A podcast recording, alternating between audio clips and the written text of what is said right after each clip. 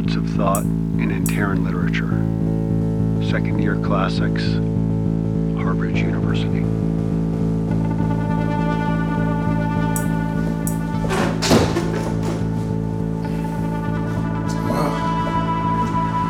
Whoa. You okay down there? Need a hand? Uh, yeah, actually, can you hand me that power strip? Oh, yeah. Here. Thanks.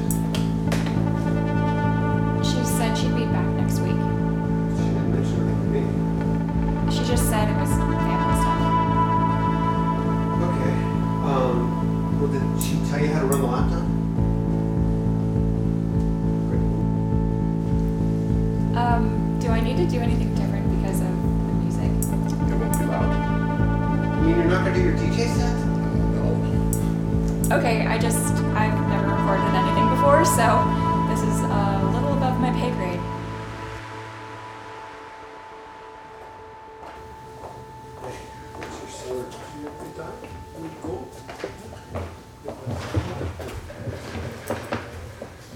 Okay, everybody, let's all get settled down. Uh, since this is the last meeting of our summer trimester, I just wanted to remind you that you need to get those thesis papers in. Yes, I'm looking at you, Chris. um, also, I don't know if any of you saw it, but there's been a really uh, fascinating discovery in Fushan, China. Did anyone see that? They found a temple and possibly more at the bottom of Fushan Lake, which is a huge, huge, very deep lake. Um, I'll put a link on the website, but you should take a look at it. It's really amazing stuff. okay, uh, I'm very excited to introduce you to one of our colleagues from the music department, Professor Dev Engstrøm. Uh, one of Dev's students came across the picture of the carvings in the Idiot King's palace, and his interest was piqued. Professor Engstrøm, do you want to explain it from there? Yes, thanks. I'm uh, little out of my usual fishbowl here. Um, I'll have to explain some basic information about rhythm and melodic structures in order to show you all how we got here, but if you can follow, I think you'll find it extremely interesting. Or at least I hope you will, because I certainly do. The short version is this. Um, in the characters carved on the western wall of this chamber, there are indications that certain glyphs have an emphasis. It wasn't discernible to the naked eye, but when the archaeology department rendered a 3D image of the wall, it became more obvious that certain characters are carved about 5 millimeters deeper than the others. So if we simplify the image and look at the grid of characters in the carving, you see this. And if we look at that same image with only the emphasized characters,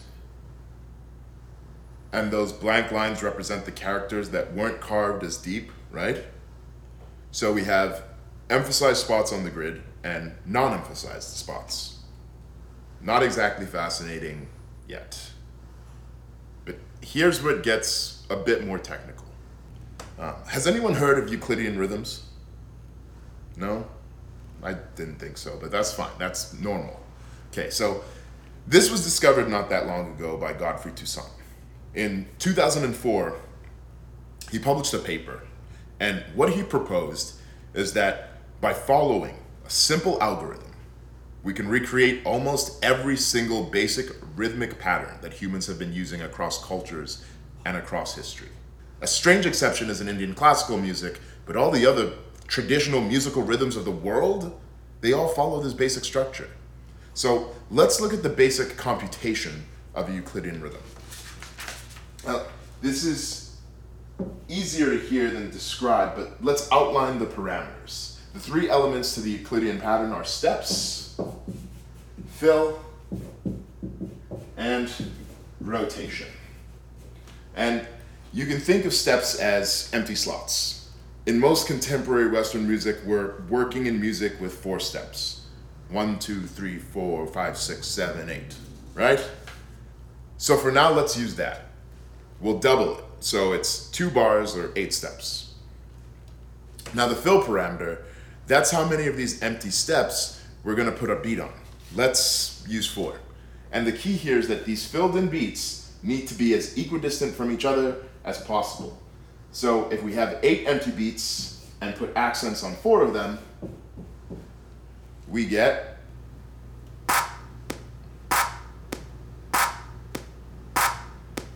Now, rotation. Let's use the same pattern, eight beats, four accents, but we'll rotate the accents to start on the second beat, not the first.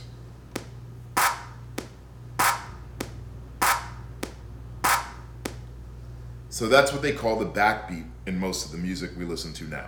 Without that, no Beatles, no Elvis, no Beyonce. Very quickly, we'll take this a little bit further. Let's take a pattern with eight steps and five filled in accents. Now, the accents can't all be equidistant. Two of these beats will need to be next to each other.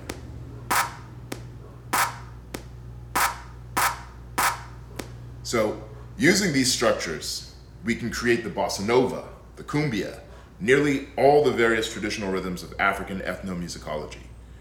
It seems this mathematical device has been intuitively present in our brains from the beginning of music. But where it got interesting with the carvings was when we looked at the emphasized characters. They seem to suggest a Euclidean pattern. At first, this was a bit baffling, but after your professor explained to me the prevalence of the number nine in Antaran society, a light bulb clicked on. Nine steps. And rhythmically, what we got is this.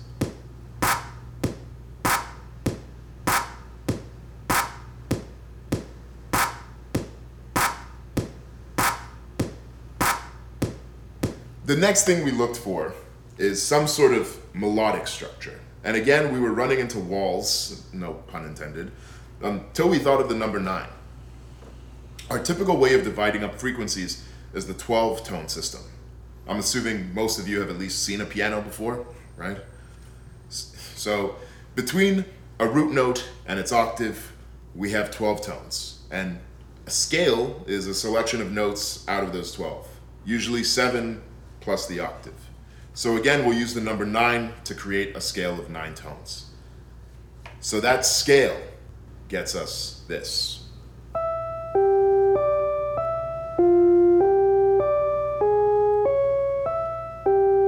So, okay, that's how that's how we got where we got. We have a rhythmic pattern, we have melodic structures, we apply them, and we get this.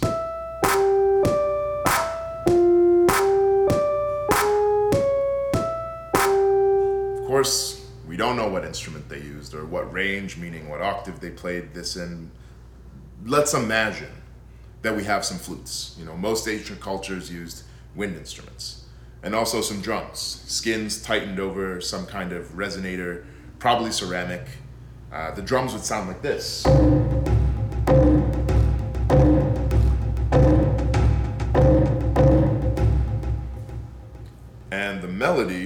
Would sound like this.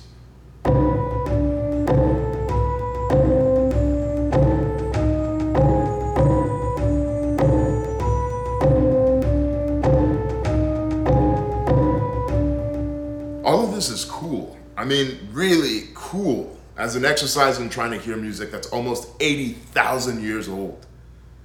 But what we found that, well, it blew our minds, honestly, is this if you lower the octave down to the barely audible range, you get a beating where the waves start to disrupt each other. Again, this is super complicated mathematical stuff, but due to the phase relationships in the waves, they cancel each other out in parts and amplify each other in other parts. I know, I know, like I said, very mathematical. But what you get is this.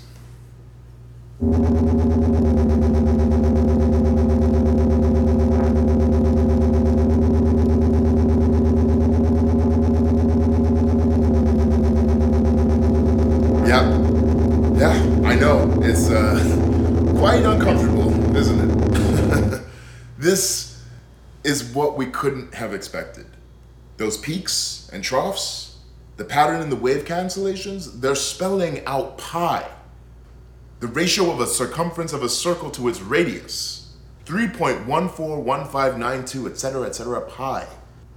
Now, I'm a musician, not a historian, and definitely not a mathematician. But I can tell you that a culture that knows pi is far more advanced than anything we would have predicted for an early civilization like this. Remember, Neanderthals were walking around at this time. So just knowing that a number called pi exists is one thing. Knowing what it is, that's a whole other level of knowledge. And knowing how to reproduce it using sound waves? Honestly, if someone had brought that problem to us today, if someone said, hey, reproduce pi with sound, we would have been completely stumped. Just listen again.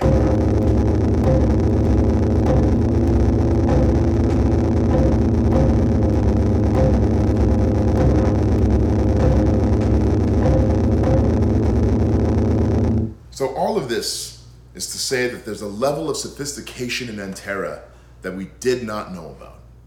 And from here, honestly, anything's possible. Anything. Thank you, Dev. That is uh, fascinating. Uh, really, I had no idea. Everyone, let's have a round of applause for Dev and his team for their work. This is world changing stuff, guys.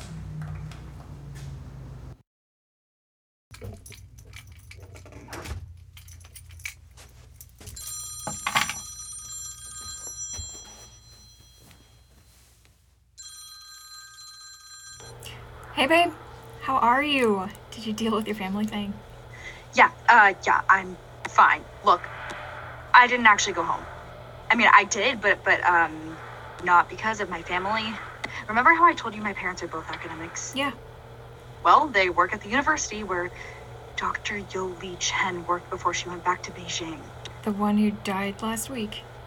Yeah, and I broke into her office. No, Raquel. I, I, I thought if she was working on Antera, then maybe she had some information.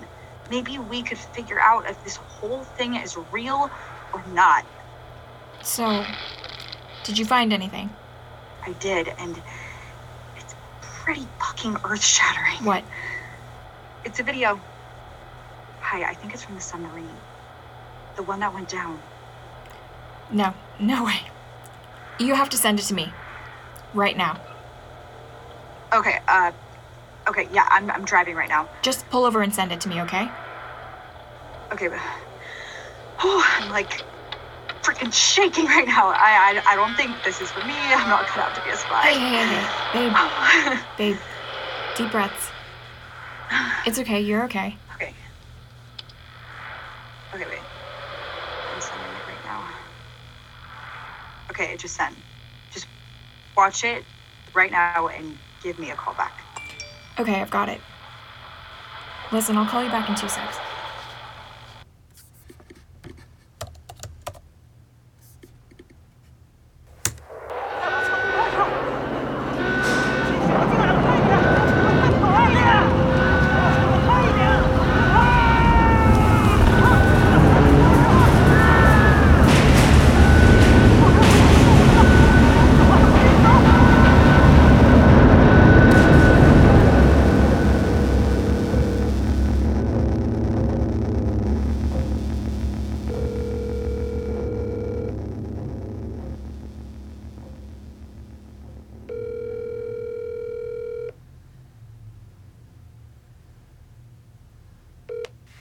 Hi, this is Raquel. Leave a message.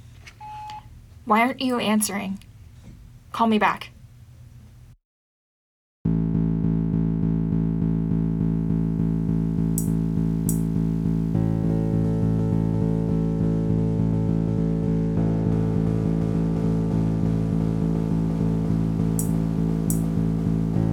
Modes of Thought in Antaran Literature.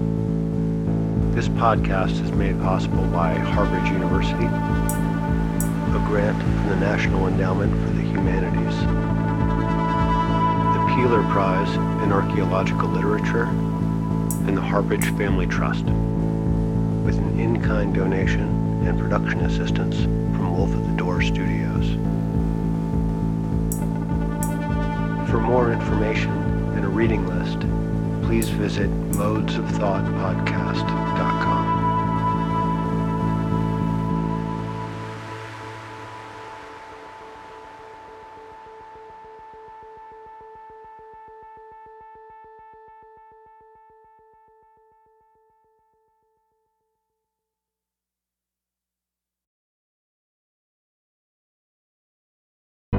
The Fable and Folly Network, where fiction producers flourish. Edgar said to the interviewer he was convinced that the thing out there wasn't a vault. at Yeah, I know what he thought. Dr. Edgars didn't think it was designed to keep things out. I know what he, He thought thought. it was designed to keep something in. Do you even understand the difficulty trying to keep a base like Fathom at the bottom of the ocean from killing everyone in it on a daily basis? oh my god. Everyone hold on to something. I think whatever is on the other side of that door out there, it's not friendly. I think it's trying to get out. That, my friend, is a dire combination. That's a bad sign. Get out of the door! It's spreading like some kind of technological contagion. We can either stop it here or watch the world burn. Fathom, the first season of Derelict. Listen wherever you get your podcasts, or learn more at derelictpodcast.com.